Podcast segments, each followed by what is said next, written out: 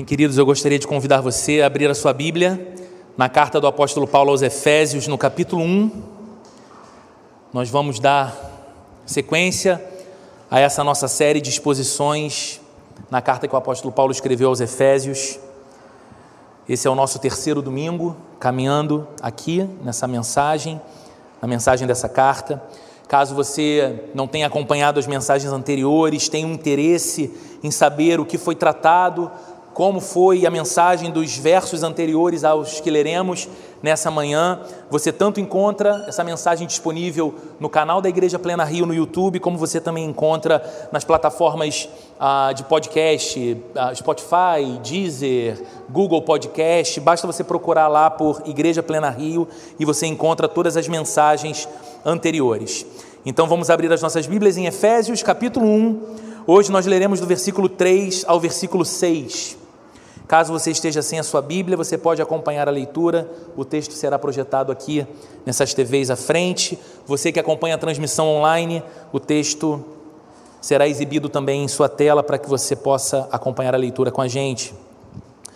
Diz assim: Palavras do apóstolo Paulo aos cristãos da cidade de Éfeso, versículo 3.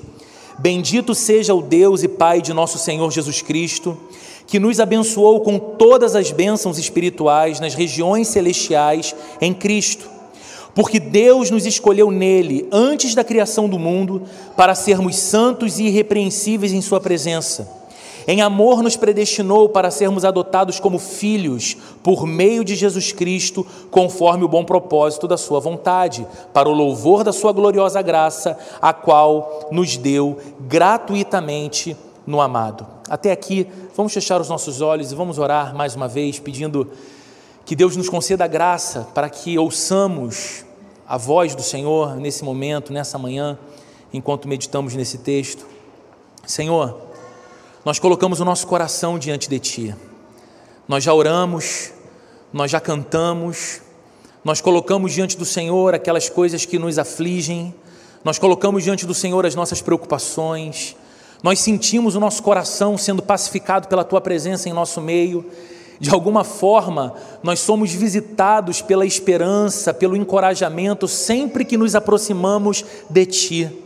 E agora eu te peço, meu Deus, que o Senhor faça aquilo que homem nenhum, pregador nenhum é capaz de fazer. Que o Senhor esteja ao nosso lado, individualmente, de cada um de nós, e o Senhor sussurre a tua palavra no mais profundo do nosso coração, de modo que todos que se encontram nesse lugar, cada um com seu próprio momento de vida, cada um com a sua própria personalidade, todos saiamos daqui com a gratidão pela certeza de termos ouvido o Deus das nossas vidas falando ao nosso coração, chamando o nosso coração, confortando o nosso coração, instruindo o nosso coração, alimentando o nosso coração. Senhor, que tu abençoes o duplo esforço que é feito aqui nessa manhã, o esforço daquele que prega, para que na limitação humana pregue no poder do teu Espírito Santo, e o Senhor abençoe o esforço daquele que ouve, para que esteja atento com um coração disponível para que o Senhor lhes fale ao coração. Que o Senhor abençoe os nossos filhos e filhas aqui no segundo andar, que sejam também guardados por Ti, amados por Ti. Obrigado por esses voluntários que, de modo tão abnegado, Senhor, se esforçam, preparam um conteúdo, abrem mão de estarem aqui nesse momento conosco para servirem aos nossos filhos e filhas. Que o Senhor levante ainda muitos outros, homens e mulheres, cheios do desejo de te servir com alegria e gratidão em nosso meio. Em nome de Jesus, essa é a nossa oração. Amém e amém. Queridos, eu gostaria de ler um pequeníssimo trecho ah, do depoimento de um homem, um teólogo já falecido, mas que foi muito importante no seu tempo, um homem chamado John Mackay. John Mackay, entre muitas coisas, entre muitas atribuições que teve, ele foi presidente por décadas de um dos principais seminários teológicos do mundo, o seminário de Princeton. E numa palestra, certa ocasião, ele relatou a sua primeira experiência com Deus. E esse relato mexe muito com o meu coração, porque de alguma forma aconteceu com ele na mesma idade em que aconteceu comigo. Ele diz assim: ouça com atenção. Aos 14 anos de idade, experimentei, através da leitura da Bíblia, uma espécie de arrebatamento juvenil na região montanhosa da Escócia. Naquele lugar cercado de imponentes rochas e sob a luz das estrelas, eu tive um verdadeiro encontro com Jesus Cristo através da Bíblia. Ali eu vi um mundo diferente. De repente, tudo era novo. Eu tive uma nova compreensão, eu tive novas experiências, novas atitudes diante da vida e diante das pessoas. Ali, pela primeira vez, amei a Deus. Jesus veio a ser o centro de tudo. Eu tinha sido vivificado. Era incrível. Eu realmente sabia que estava vivo. Eu acho lindo o relato desse homem, porque ele deu esse depoimento quando, muitos anos depois, numa universidade americana, ele foi convidado para dar uma palestra, na verdade, uma semana de conferência, em que ele era o principal conferencista. Homens e mulheres de várias partes do mundo foram àquele lugar para ouvir a grande autoridade que era John Mackay, e ele decidiu, durante uma semana, falar sobre a mensagem da carta do apóstolo Paulo aos Efésios. E ele disse nesse depoimento que essa experiência que ele teve sozinho, numa montanha da Escócia, à noite, sob a luz das estrelas, foi lendo a carta aos Efésios. E ele disse que algo fez sentido para ele. Deus se tornou absolutamente real. Ele se deparou com a majestade divina. Ele contemplou ali, naquela experiência, o amor. Mas ele não contemplou o amor como um conceito, como uma ideia, ele contemplou o amor como alguém, como uma pessoa. Você percebe o que ele diz? Ele falou: ali, pela primeira vez na vida, amei a Deus. Amei a Deus. Você entende o que ele descreve que aconteceu com ele? O que ele está dizendo aqui é que naquele momento, naquela experiência, naquela situação inusitada, talvez inesperada, talvez ele fosse um adolescente em busca de sentido para a vida, talvez alguém tinha falado para ele, tivesse dito para ele: olha, tome uma Bíblia e tente ler, talvez ele fosse proveniente de uma família cristã. Mas de alguma forma, naquele momento, numa espécie de retiro solitário, ele se permitiu ter contato com a Bíblia e Deus permitiu se revelar-se a ele. E aí ele diz: Naquele momento eu amei a Deus. Ele está dizendo: Eu me rendi em adoração.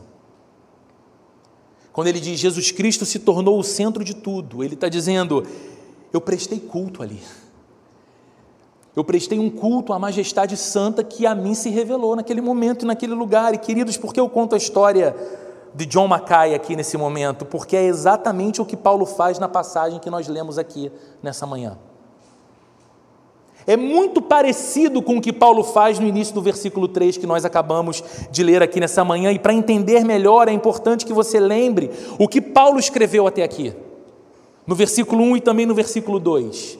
É importante que você lembre que o apóstolo Paulo, autor dessa carta, era alguém que enxergava a sua vida e a sua missão de vida pelas lentes de Deus, a partir de Deus. Ele começa essa carta se apresentando como um apóstolo de Cristo pela vontade de Deus. Ele estava dizendo: Olha, talvez a minha própria autonomia me levaria para caminhos distantes de Deus. Lembrem-se que eu fui durante um tempo um perseguidor da igreja cristã. Eu condenei cristãos à prisão, eu levei cristãos ao martírio, mas Deus se encontrou comigo, Deus mudou meu coração e o próprio Deus, por sua vontade, me tornou um pregador do Evangelho, um apóstolo de Jesus Cristo. É importante que você lembre que Paulo escreve essa carta aos cristãos em Éfeso e refere-se a eles, vimos nas semanas anteriores, como santos e como fiéis. E entendemos que esse adjetivo ser santo e ser fiel, nos leva ao entendimento de que Deus trouxe aqueles homens e mulheres, assim como a nós que somos cristãos, para perto de si. Ser santo significa ser separado por Deus, para o próprio Deus. E ser fiel não significa ser jamais tentado. Ser fiel não significa ser jamais assaltado por um pensamento dissonante ao pensamento de Deus, mas ser fiel, como Paulo escreve aqui, significa ter sido preenchido de fé em Jesus. Então, Paulo está escrevendo para homens e mulheres que foram alvos do amor de Deus, separados por Deus de uma vida distante dele para uma vida perto dele, e foram alimentados em seu interior por uma poderosa fé na pessoa bendita de Jesus e por estarem agora nessa relação com Deus. Por estarem em Cristo dessa forma, Paulo diz no verso 2 que a graça de Deus e a maravilhosa paz de Deus estão sobre eles. Paulo diz a vocês, graça e paz da parte de Deus, o nosso Pai e do Senhor Jesus Cristo. Essa graça que a gente mal consegue definir e explicar, mas que é esse profundo favorecimento divino a quem não merece favor divino. E essa paz que começa no fato de que não estamos mais em inimizade com Deus, mas fomos por Jesus aproximados por Deus e estamos em paz com Ele, agora desfrutamos da paz de Deus em nosso coração. Paulo diz que isso é algo particular de homens e mulheres que, assim como ele, que assim como os cristãos em Éfeso, que assim como John Mackay, que eu acabei de citar aqui, tiveram um encontro transformador com Jesus Cristo. Agora, imagine por um instante esse quadro maravilhoso sendo pintado diante dos nossos olhos. A gente vive numa cultura que valoriza muito a imagem. Vejam as redes sociais, como é importante aquilo que você exibe a respeito de você. Então vamos tentar usar um pouco dessa cultura ao nosso favor aqui. Pense na imagem de uma gravura, um quadro maravilhosamente pintado aqui por Paulo através dessa descrição. Há um Deus que se importa com seres humanos que dão de ombros desde sempre para Ele. Esse Deus não nos deixa distantes, antes em Cristo nos chama para perto de si, muda nosso coração, torna-se atraente ao nosso coração deixa de ser um conceito vago ou religioso e torna-se o fundamento que sustenta a nossa vida em qualquer tempo e estação. Esse Deus nos favorece com Sua graça, nos enche da Sua paz. Pessoas que não mereciam isso passam a viver isso. Imaginou esse quadro? Qual era a única resposta possível que Paulo podia dar diante do que ele via ali? O que cabe a Paulo fazer agora? E se a gente contempla esse quadro e de fato consideramos que ele é maravilhoso, que ele é lindo, o que nos cabe fazer como resposta? A beleza que admiramos. Paulo presta culto a Deus. Paulo simplesmente adora a Deus. Porque você não tem outra maneira de reagir a gloriosa imagem do amor de Deus por você. Você não tem outra resposta a dar diante do fato de que Deus se importa, conhece seu nome, se interessa pelo seu coração e chama você para perto para te tratar como um filho, como uma filha. Não existe outra resposta mais importante do que o culto, do que a adoração. E é isso que Paulo faz no verso 3, queridos.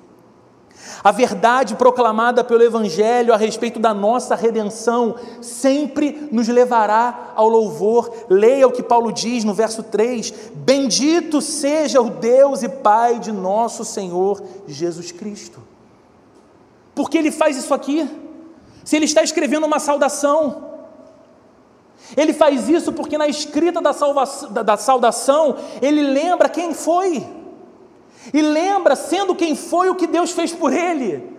Mais do que isso, nessa saudação ele dirige-se aos cristãos na cidade de Éfeso, mas ele recorda como é difícil ser um cristão numa cidade pagã como Éfeso, numa cidade cheia de imoralidade como Éfeso, e ele olha para aquela comunidade de cristãos legítimos e apaixonados por Jesus naquele lugar como um milagre da graça de Deus. Então ele não pode continuar escrevendo sem antes exaltar a Deus. É por isso que ele diz: Seja bendito o Deus de nosso Senhor Jesus Cristo. Queridos, sabe o que estamos vendo aqui?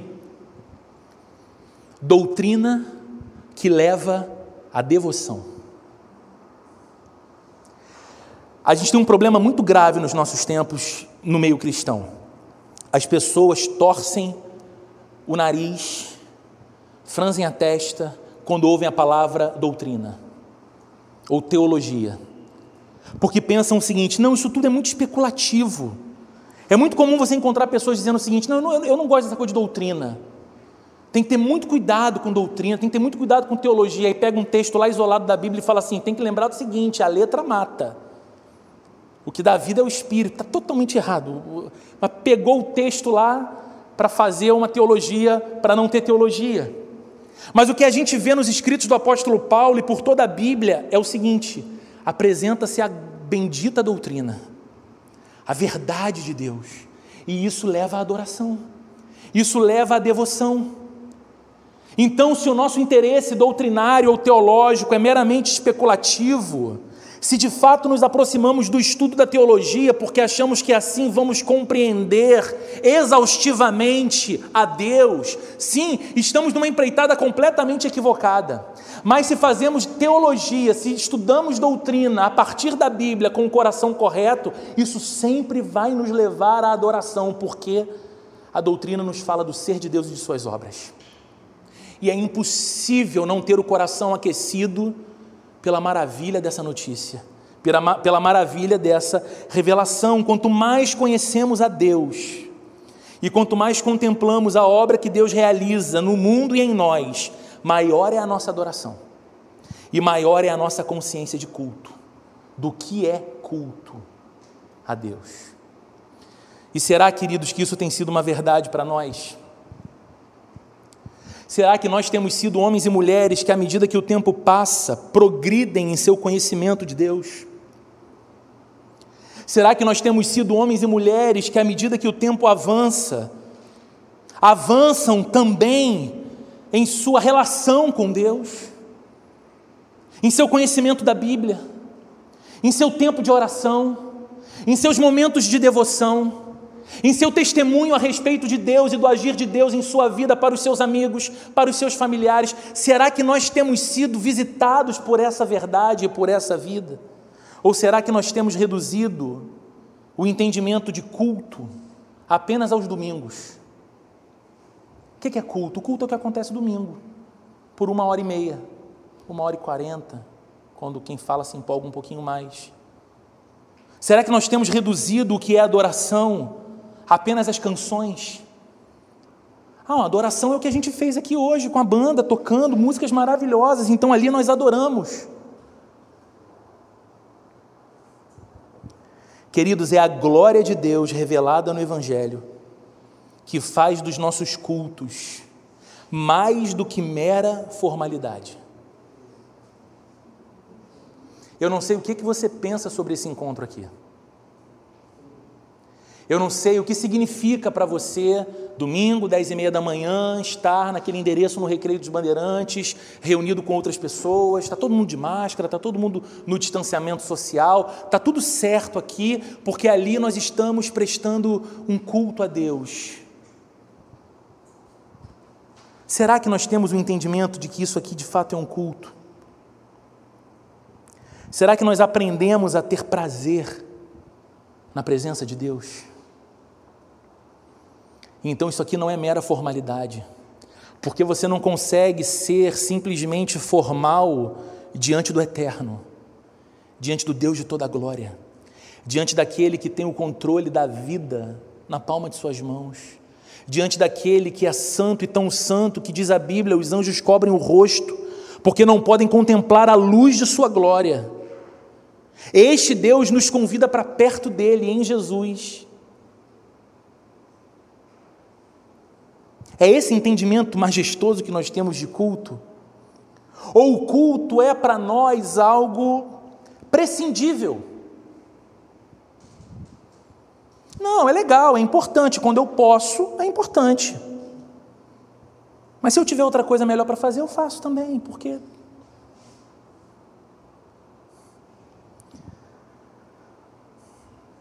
Queridos, no culto nós unimos as nossas vozes e nós unimos os nossos corações. Somos tomados de uma santa emoção e então nós clamamos: Bendito é o nosso Deus.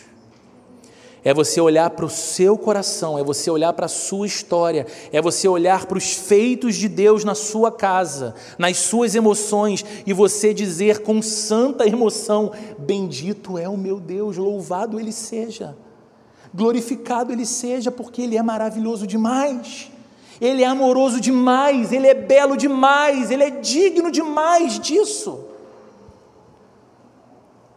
Sabe, queridos, cantar o que nós cantamos hoje aqui, como eu falei há pouco, faz muito sentido para o meu coração. É uma espécie de oração que nós poderíamos fazer de modo permanente a Deus. Acende em nossos corações, Senhor, um fogo em nome do teu filho, um fogo de amor. É quando nós ficamos perdidos de amor por Deus é quando nós estamos perdidos de encanto com Deus, como Ele é majestoso, como Ele é encantador, como os seus atributos são admiráveis, como a sua santidade é digna de glória nos meus lábios, como a sua paciência e misericórdia são o fundamento da minha esperança, como tudo em Deus me encanta. É quando nós ficamos perdidos em louvor que realmente nos sentimos vivendo o supremo propósito para o qual fomos criados. A glória de Deus.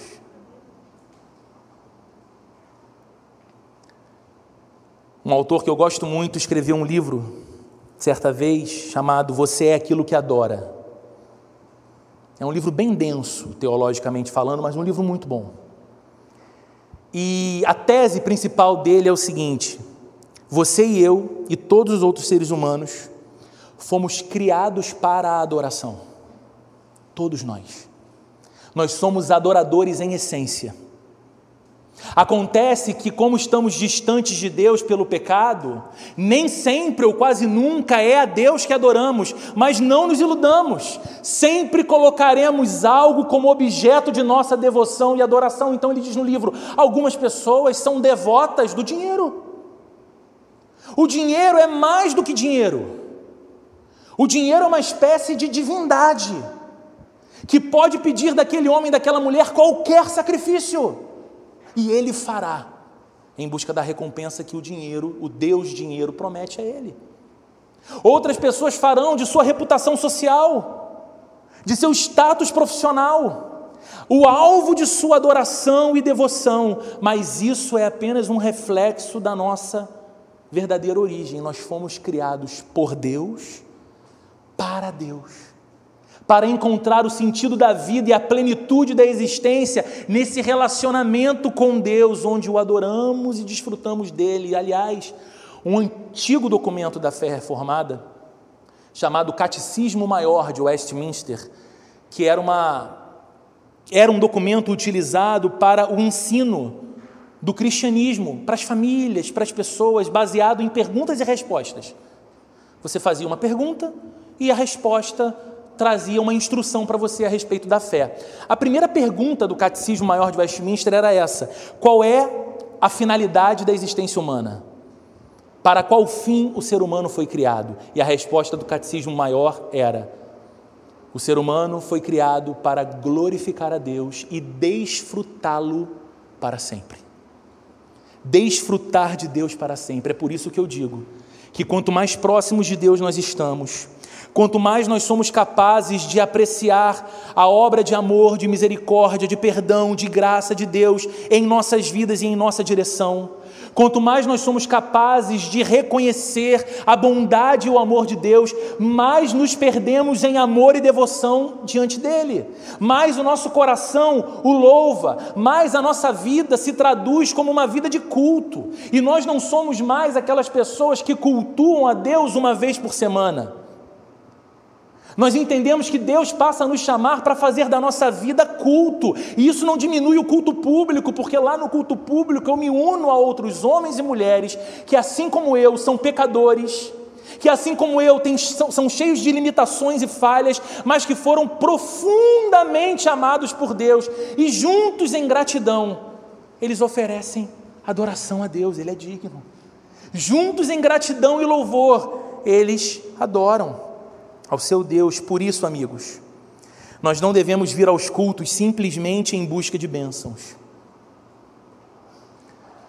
Cuidado, cuidado, se você tem caído no falso discurso de que você deve estar num culto para buscar as bênçãos de Deus.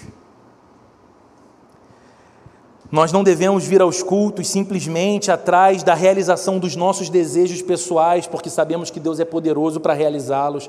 Nós não devemos vir aos cultos sequer para ouvir um bom sermão. E eu sei que você sabe que essas coisas são verdadeiras. Deus é poderoso para abençoar.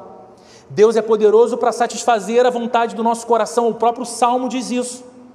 E é muito bom quando a gente senta e escuta alguém pregando com fidelidade a Bíblia e aquela palavra de alguma forma enche o nosso coração de paz, de alegria, de senso de propósito, de direção. Mas nós devemos vir a um culto a Deus para adorar a Deus e para servir a Deus. Talvez você esteja assistindo essa transmissão pela primeira vez, talvez você esteja entre nós pela primeira vez e você precisa entender algo que é uma marca para nós aqui. Embora pessoas sejam muito importantes, porque pessoas são o alvo do amor de Deus, o nosso culto não é sobre pessoas, nem para pessoas. E olha, a gente prepara tudo com o maior carinho, sabendo que você vai chegar aqui. Mas o principal cuidado, carinho e esforço é porque nós queremos cultuar a Deus com você. Esse culto não é sobre você, esse culto não é sobre mim, esse culto é sobre Jesus Cristo. Ele é digno da nossa adoração. É por ele que as portas dessa igreja se abrem. É por ele que, com cadeiras afastadas, com máscara no rosto, cheio de álcool espalhado para qualquer lugar, nós continuamos reunidos. Podemos não nos abraçar, podemos não nos apertar as mãos, podemos não nos beijar. Isso não tem nenhuma relevância extrema. Nós não podemos deixar de oferecer culto àquele que é digno. Aquele que é digno devemos adorar e servir a Deus, o bendito Pai de nosso Senhor Jesus Cristo, como diz o verso que lemos, e Paulo continua. Ele diz: Bendito seja o Deus e Pai de nosso Senhor Jesus Cristo, que nos abençoou com todas as bênçãos espirituais nas regiões celestiais em Cristo. Preste atenção nessa expressão de Paulo. Deus, o Pai, nos abençoou com todas as bênçãos nas regiões, todas as bênçãos espirituais nas regiões celestiais em Cristo. Queridos, quando adoramos a Deus, o adoramos então porque Ele é digno, certo? Ele é digno de culto, Ele é digno de louvor. Também adoramos a Deus pelos feitos maravilhosos dele. Você pode olhar para esse mundo complexo e de modo inteligente não atribuir a existência e a harmonia da criação ao caos ou ao acaso, mas a um Deus infinito e pessoal que criou e sustenta todas as coisas.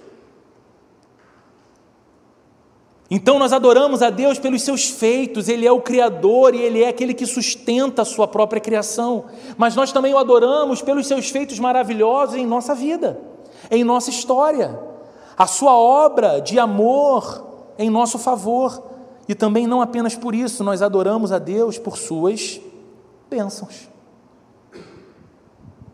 Eu sempre menciono esse antigo hino cristão que fala sobre isso, né?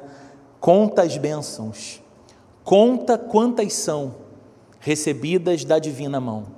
Uma a uma, dize-as de uma vez, e hás de ver surpreso o quanto Deus já fez.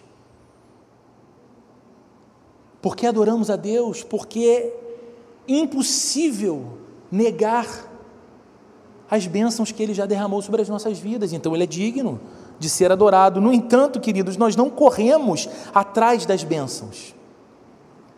A grande diferença do verdadeiro culto cristão é que nós não cultuamos a Deus para tentar convencê-lo a nos dar coisas nós não cantamos, nós não levantamos as mãos, nós não dobramos os nossos joelhos, nós não derramamos lágrimas diante de Deus para tentar convencê-lo a dar aquilo que a gente tanto quer e talvez ele esteja com as mãos fechadas, indisposto a nos abençoar. Não!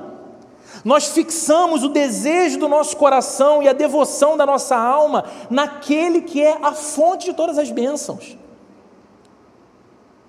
O nosso desejo não é o que Deus pode nos dar, o nosso desejo é ter o próprio Deus.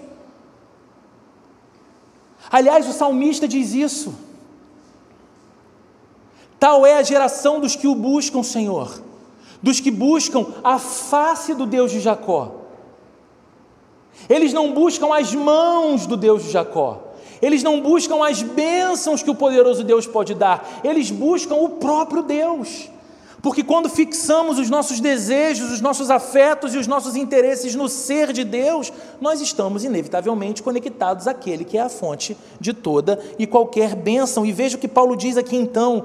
Paulo está dizendo que Deus, o Pai, em Cristo, nos abençoou com todas as bênçãos espirituais. Paulo não está dizendo o seguinte: vocês têm visto que Deus em Cristo vem abençoando vocês bastante. Não, ele não diz isso. Paulo não diz, vocês perceberam que Deus em Cristo abençoará vocês até o final da vida de vocês. Não. Paulo diz algo incrível. Ele diz: Deus em Cristo já abençoou vocês. Não com algumas, não com poucas, mas com todas as bênçãos espirituais nas regiões celestiais em Cristo. E talvez você esteja fazendo essa pergunta: o que são essas bênçãos? O que são essas bênçãos espirituais que Deus já abençoou-me com todas elas? E há muitas respostas possíveis para essa pergunta, todas elas verdadeiras, mas eu quero enfatizar aqui aquela que eu considero a mais importante de todas. A mais importante, até em nome da objetividade do nosso tempo. O que significam todas as bênçãos espirituais? Queridos, todas as bênçãos que pertencem a Jesus Escute isso com atenção. Todas as bênçãos que pertencem exclusivamente a Jesus são agora também minhas. Todas as bênçãos de Jesus são também de homens e mulheres que em Jesus foram feitos filhos de Deus. Quando falamos de Jesus, falamos que ele é o eterno e único Filho de Deus, certo? E a Bíblia inteira diz, desde os profetas do Antigo Testamento, as promessas a respeito do Cristo, de que ele estaria assentado sobre o trono do universo, de que ele seria o Rei dos Reis e o Senhor dos Senhores, de que ele veria a sua obra sendo eficaz na vida de muitos e muitas, de que ele é digno dos céus, de que ele é merecedor da eternidade. E o que eu estou dizendo é que quando a Bíblia afirma que Deus já nos abençoou com todas as bênçãos espirituais em Cristo, eu estou dizendo que tudo aquilo que é mérito de Cristo, todas as bênçãos que apenas Cristo merecia receber, homens e mulheres que estão agora em Cristo, recebem também porque se tornaram filhos de Deus, filhas de Deus, assim como Jesus. Mas eu acho que Paulo pode explicar isso melhor para a gente. Há uma outra passagem, uma outra carta que Paulo escreveu aos Romanos, em que no capítulo 8, do verso 15 ao verso 17, esse texto vai ser exibido para você também. Ele diz assim: leia com atenção.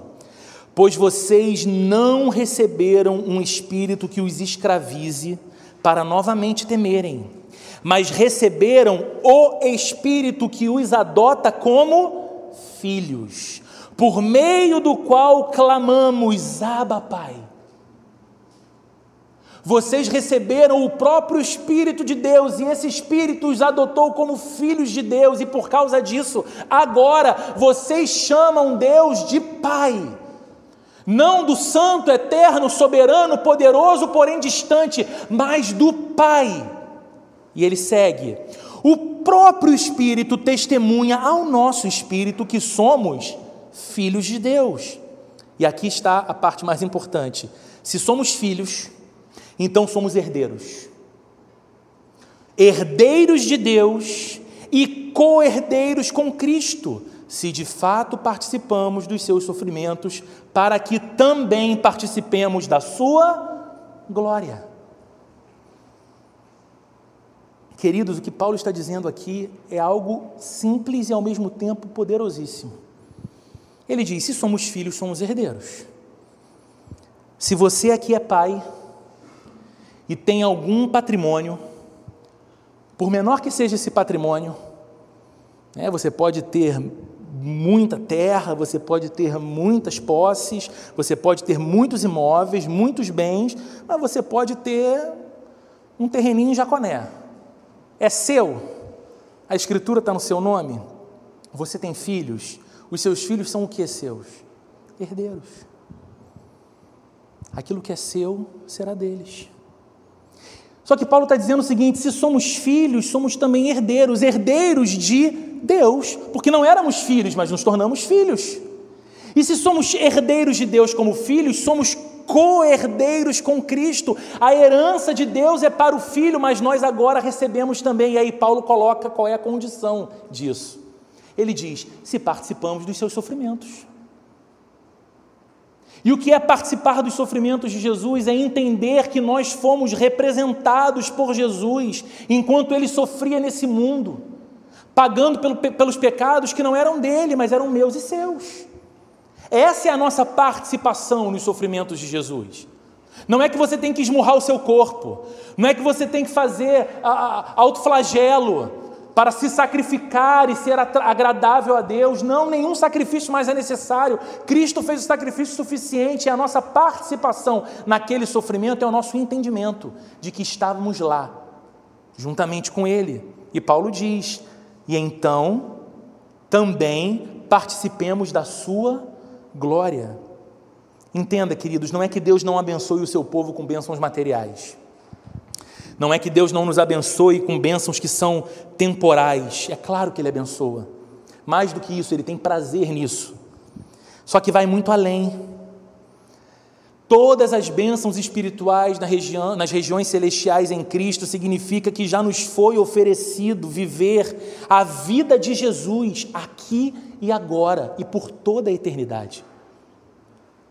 Sabe o que são todas as bênçãos espirituais? É você saber que hoje Deus olha para você e não se você está em Cristo, se você participou dos sofrimentos de Cristo, se você entregou seu coração a Cristo, Deus olha para você não com uma planilha de Excel na palma de seu iPad, contabilizando os pecados que você cometeu nessa semana e, e numa outra coluna as virtudes que você praticou nessa semana e tentando equilibrar para ver se no final você tem média seis e foi aprovado. Ser abençoado com todas as bênçãos espirituais, se você está em Cristo Jesus, significa que Deus olha para você exatamente como você é. Sabe exatamente o que você pensa, o que você fala, o que você faz. Mas quando ele vê você, ele antes de ver a você, ele vê o filho dele morrendo por você numa cruz. Ele vê o sangue do filho dele limpando você do seu mal e do seu pecado e tornando você alguém justo diante do próprio Deus. Então, todas as bênçãos que são merecidas por Jesus são suas também. E eu vou repetir algo que eu tenho falado constantemente. Se você é capaz de escutar isso, e ao invés do seu coração se curvar em reverência, e o desejo mais profundo da sua alma ser o desejo de honrar a Deus e responder ao seu amor, amando e obedecendo-o. E ao invés disso, você escuta isso e esfrega as mãos e diz assim: Mas que maravilha! Significa que não importa o que eu faço, não importa como eu viva, já está sobre mim essa graça. Cuidado porque você pode nunca ter entendido o que essa graça é e sequer viver nela. Você ilude a si mesmo. Mas não é porque alguns podem tomar uma palavra como essa e usarem isso como uma desculpa para uma vida desleixada, que nós deixaremos de pregar o que a Bíblia apresenta tão claramente como a poderosa graça de Deus. Ser abençoado com todas as bênçãos espirituais significa que Deus sim nos abençoa aqui e agora com muitas bênçãos, com provisão, com alegria, com recursos, com paz, mas é muito mais do que isso. Significa que nós podemos aqui e agora viver a vida de Jesus em nós. E que nós possamos, que nós podemos esperar por toda a eternidade, viver a vida que Jesus viverá. Queridos, somente Jesus é digno do céu. Eu duvido que alguém aqui possa dizer: Não, Roberto, eu acho que eu mereço o céu sim, porque eu sou uma pessoa maravilhosa diante de Deus e Deus, Deus olha para mim, olha para Jesus, ele tem até dúvida de quem é mais bacana, mais obediente, mais sensato. Você não é louco para pensar assim. Só Jesus é digno do céu. E somente nós éramos dignos do sofrimento que ele passou. E ele nos oferece essa maravilhosa troca.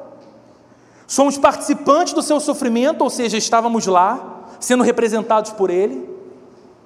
Aquele homem pendurado numa cruz, morrendo injustamente por pecados que não eram seus, morria pelos meus pecados, pelos seus pecados. Mas ele me ofereceu a glória eterna, que é só dele. E hoje Ele chama homens e mulheres até os nossos dias que vivem batendo cabeça em busca de sentido e propósito na vida. Ele chama esses homens e mulheres por causa do seu amor e do seu perdão, para que vivam a vida que Ele vive, para que vivam uma vida plena diante de Deus, para que contem com Deus como Pai, para que contem com Deus como a fonte de todas as bênçãos, para que encontrem alegria, paz, direção, provisão, propósito. Por que, que a igreja funciona? Por que, que nós caminhamos? Por que, que a igreja prega? Por causa causa disso. Porque a gente se alegra com quem está aqui, mas o nosso coração continua ardendo por quem está lá fora.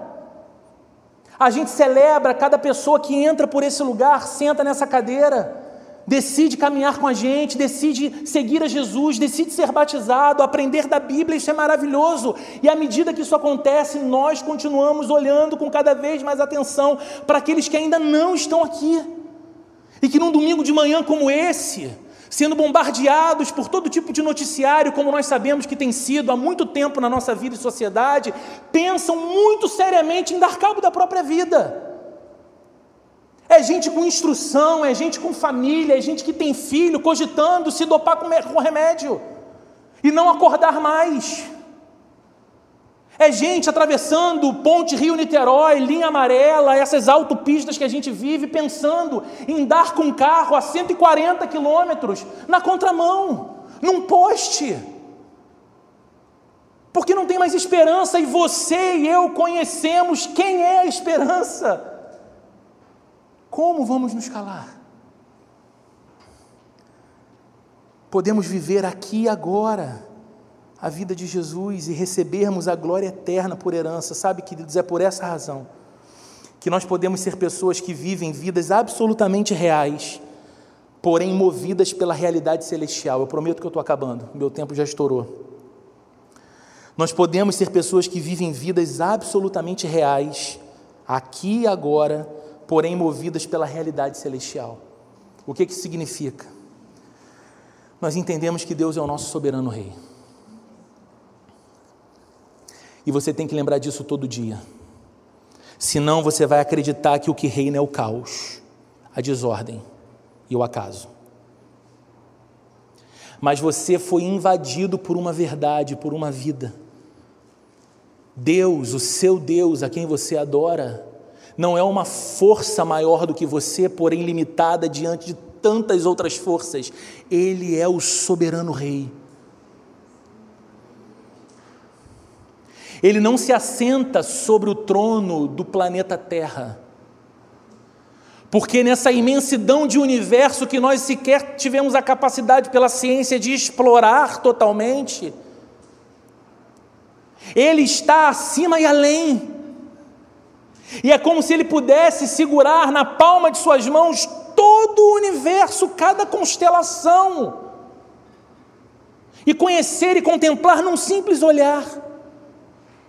Ele é o soberano rei. E quando a gente lembra disso, o nosso coração precisa descansar, porque o rei não perdeu o controle. Jesus Cristo é agora o Senhor de nossas vidas.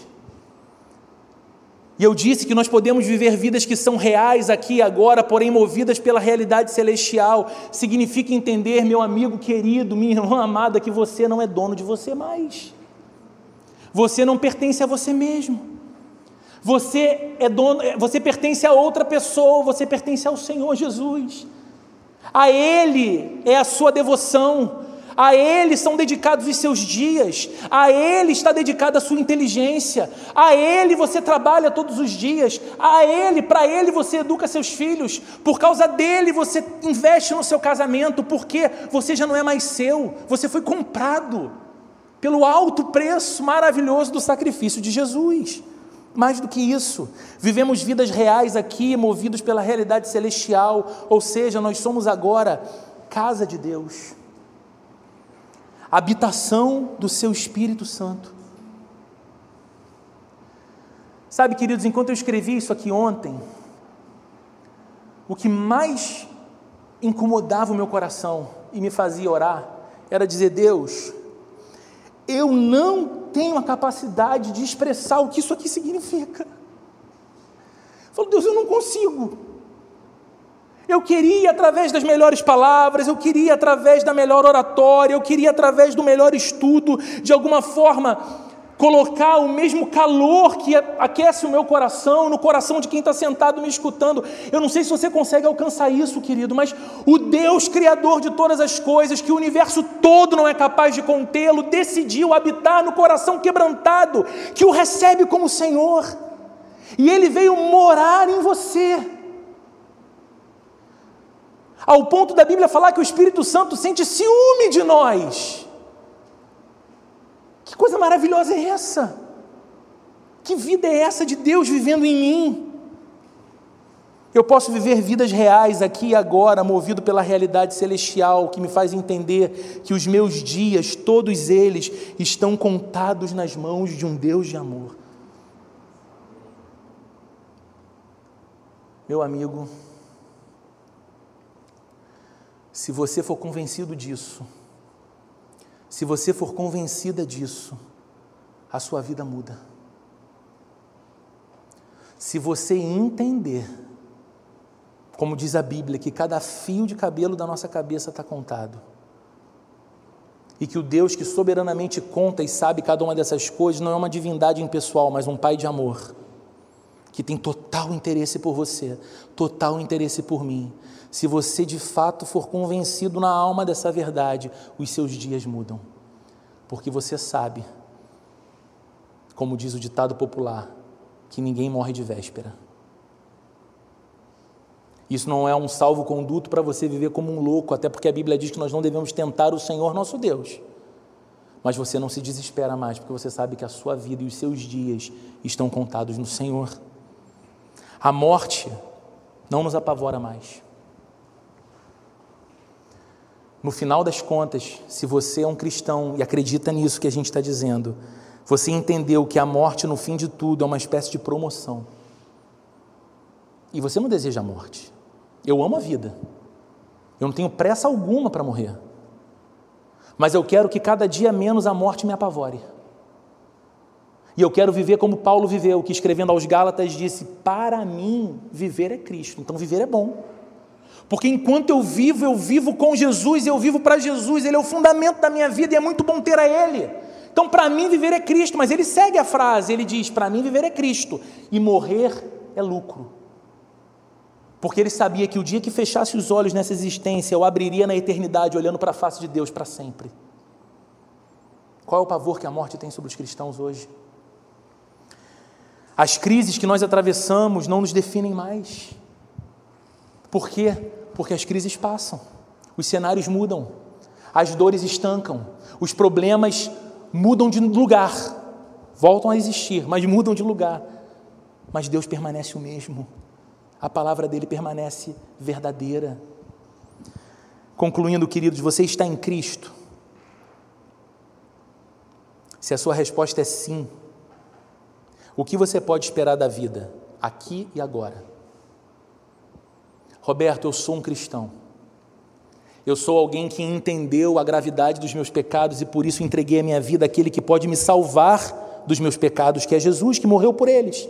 E agora eu quero viver com Ele, eu quero viver para Ele, eu quero viver para desfrutar do amor dEle e falar para tanta gente que eu amo e quero bem do amor dEle.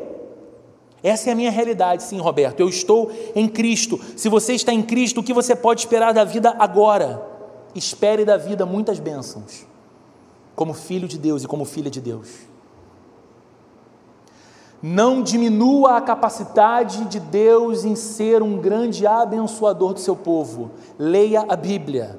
Perceba as histórias do povo de Deus, veja como Deus sempre tratou com profunda fidelidade e generosidade o seu povo. Espere sim muitas bênçãos de Deus, mas cuidado para não apenas materializar o que são as bênçãos. Espere também plenitude de alegria. Você ter a consciência de que vive num mundo maculado pela dor, afetado pelo pecado, onde há muito sofrimento e há muita injustiça, e você não é bitolado ao ponto de negar a realidade de tudo isso, mas de alguma forma, por uma grande bondade de Deus, você é capaz de ser alegre. Espere plenitude de paz. Espere ter o coração visitado por esperança e renovado em amor. Se você está em Cristo, espere isso da vida. Se você está em Cristo, espere provisão. Tome posse de palavras da Bíblia que dizem respeito a você. Fui moço, agora sou velho, mas nunca vi o justo mendigar o pão, nem a sua descendência passar fome. E diga: Senhor, eu faço parte desse povo, em que o Senhor poderosamente provê. Quando eu olho para minha casa, queridos, quando eu olho para minha família, eu não posso negar essa realidade. O desenho que foi construído por escolhas passadas, feitas por mim e pelos meus, eram para ter me colocado em lugares muito distantes deste que eu estou agora. Mas Deus, que é provedor e cheio de amor, conduziu a minha história até aqui, tem feito com a sua também. Espere provisão e espere prosperidade. Repito, cuidado para não pensar em prosperidade só em dinheiro. A prosperidade à luz da Bíblia tem a ver com a shalom de Deus uma casa próspera é uma casa cheia de harmonia, filhos que alegram a família, pais que se amam, homens e mulheres que têm prazer em voltar para casa, porque aquele lugar é um lugar abençoado pelo Senhor. Prosperidade tem a ver com você ter relacionamentos que te levam mais para perto de Deus, pessoas que cuidam de você e você pode cuidar. Prosperidade sim tem a ver com crescimento e progresso. É você olhar o seu trabalho e falar: Deus, é incrível. Eu dedico-me a fazer o melhor, porque isso é um dever meu. Mas o Senhor me abençoa muito, para além do que eu preciso e muito mais do que eu mereço. No entanto, queridos, as coisas que desfrutamos agora são apenas o começo. E eu queria que isso encorajasse muito o seu coração. Todas essas bênçãos que eu acabei de falar aqui são apenas sombras daquilo que virá porque tudo será pleno, tudo será incomparavelmente maravilhoso na eternidade com Deus.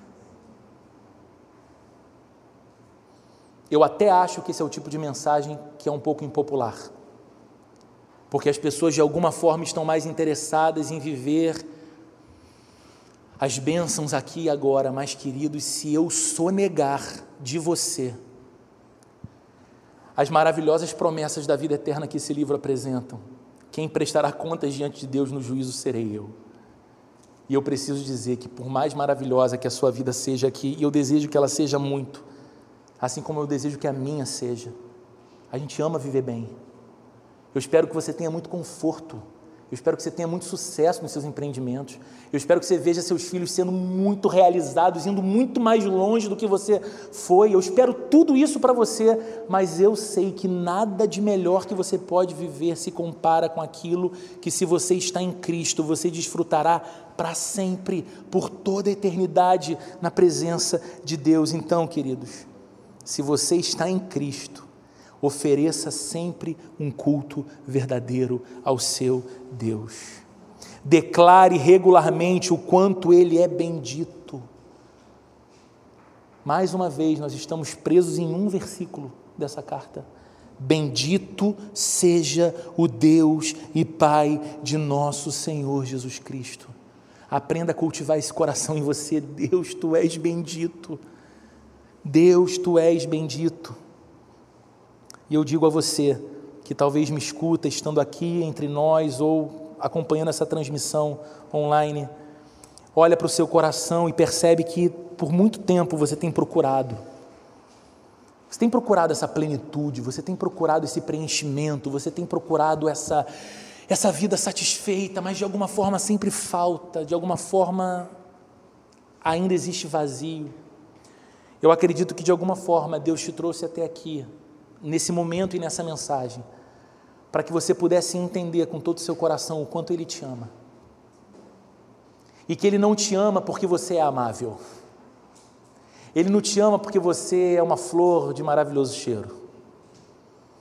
Ele não te ama porque você tem predicados morais elevadíssimos, assim, ele olha para você e diz: Meu Deus, errei a mão, era para ser anjo no céu, mandei para a terra. Não é por isso. Ele sabe exatamente quem você é. Ele sabe exatamente o que você pensa, o que você sente. Ele sabe exatamente as suas palavras e os seus desejos. Ele conhece a sua alma nua. E ainda assim, Ele te trouxe até esse momento para dizer para você que Ele te ama. Ele deseja ter você perto dele e que Ele vai mudar você. Não se preocupe achando que você jamais vai mudar, porque você não consegue se mudar. Esse sujeito na sua frente segurando um microfone jamais poderia construir o próprio caminho para chegar até esse lugar, se por muita graça Deus não estivesse até hoje transformando meu caráter, meu coração de dentro para fora. Então acredite, não se preocupe, você vai ser mudado. Porque, como dizia Philip Yancey, um grande escritor cristão, Deus te ama muito, por isso Ele te aceita como você é, mas Ele te ama demais para deixar que você permaneça o mesmo. Ele vai mudar você, e essa mudança é para melhor, acredite.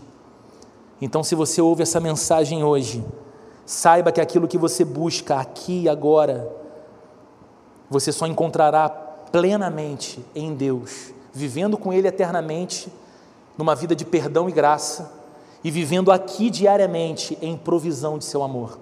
O que, que eu tenho que fazer, Roberto? Você não precisa levantar, você não precisa vir na frente, você não precisa ajoelhar na frente de ninguém, todos nós vamos orar agora. E enquanto você ora, você pode dizer, se esse é o desejo do seu coração, Jesus, eu entrego a Ti a minha vida. Decida ser batizado. Em poucas semanas nós teremos aqui na igreja culto de batismo. E você pode me procurar, ou alguém, talvez alguém que tenha te chamado para vir a esse lugar, ou alguém que te mandou esse link de culto, dizendo: Eu sei que Deus falou comigo naquele dia. Eu sei que o que eu sempre procurei em outras fontes eu só acharei em Deus, e agora eu quero essa vida ao lado de Deus. Eu quero ser um discípulo de Jesus, eu quero ser batizado como Jesus disse que deveria ser, e eu quero caminhar todos os dias na companhia dEle. Você pode fazer isso, você pode dar esse passo e acredite, a sua vida jamais será a mesma e você vai ser muito feliz por isso. Vamos orar juntos? Senhor, obrigado por esse tempo juntos aqui hoje, obrigado pela Bíblia, obrigado pelo Teu Espírito entre nós que é capaz de fazer no nosso coração aquilo que eu não consigo fazer com as minhas palavras. O Senhor sabe, Deus, como eu me sinto incapaz de falar ao coração de gente que o Senhor ama tanto. O Senhor sabe como cada coração nesse lugar aqui, nessa manhã, ou acompanhando esse culto online, é importante para o Senhor. O Senhor enviou seu filho, seu único filho, para se tornar pecador no lugar dos pecadores e receber a punição do pecado e nos oferecer a justiça perfeita dele, os méritos santos dele. Senhor, eu peço que esse teu amor que nos chamou, nos edifique na tua presença e nos leve a cultuar verdadeiramente ao Senhor. Que os nossos encontros públicos a cada domingo sejam encontros, encontros cada vez mais cheios de vida, mais cheios de transcendência, mais cheios de reverência, porque estamos na presença do Santo e Eterno Deus, mas que a nossa vida seja mais do que culto dominical, que a nossa vida seja uma vida de culto ao Senhor, meu Deus que pensamentos, palavras, ações, posturas, tudo em nós deseje glorificar ao Senhor, porque o Senhor é digno. Bendito o nosso Deus e Pai do Senhor Jesus Cristo. E eu oro por esse e por essa, Senhor, que nessa manhã entenderam que foram trazidos até esse lugar de oração para encontrarem o Deus que é a fonte de toda a vida, a fonte de todas as bênçãos, aquele que pode escrever uma nova história, novos dias de alegria, paz e esperança. Eu oro para que esse coração seja fortalecido naquilo que o seu Espírito Santo já está gerando dentro dele e nós possamos receber entre nós como membro da família, essa pessoa tão amada por ti, que ele tenha força, que ela tenha força para passar pelo batismo e caminhar e crescer como um discípulo de Jesus, como uma discípula de Jesus. Que seja assim em nossas vidas, Senhor. Que o amor de Deus, o nosso Pai, a graça de nosso Senhor e Salvador Jesus Cristo e a comunhão e a consolação do Espírito Santo de Deus esteja presente com cada um de nós aqui nessa manhã, hoje e para todo sempre, Senhor. Amém e amém.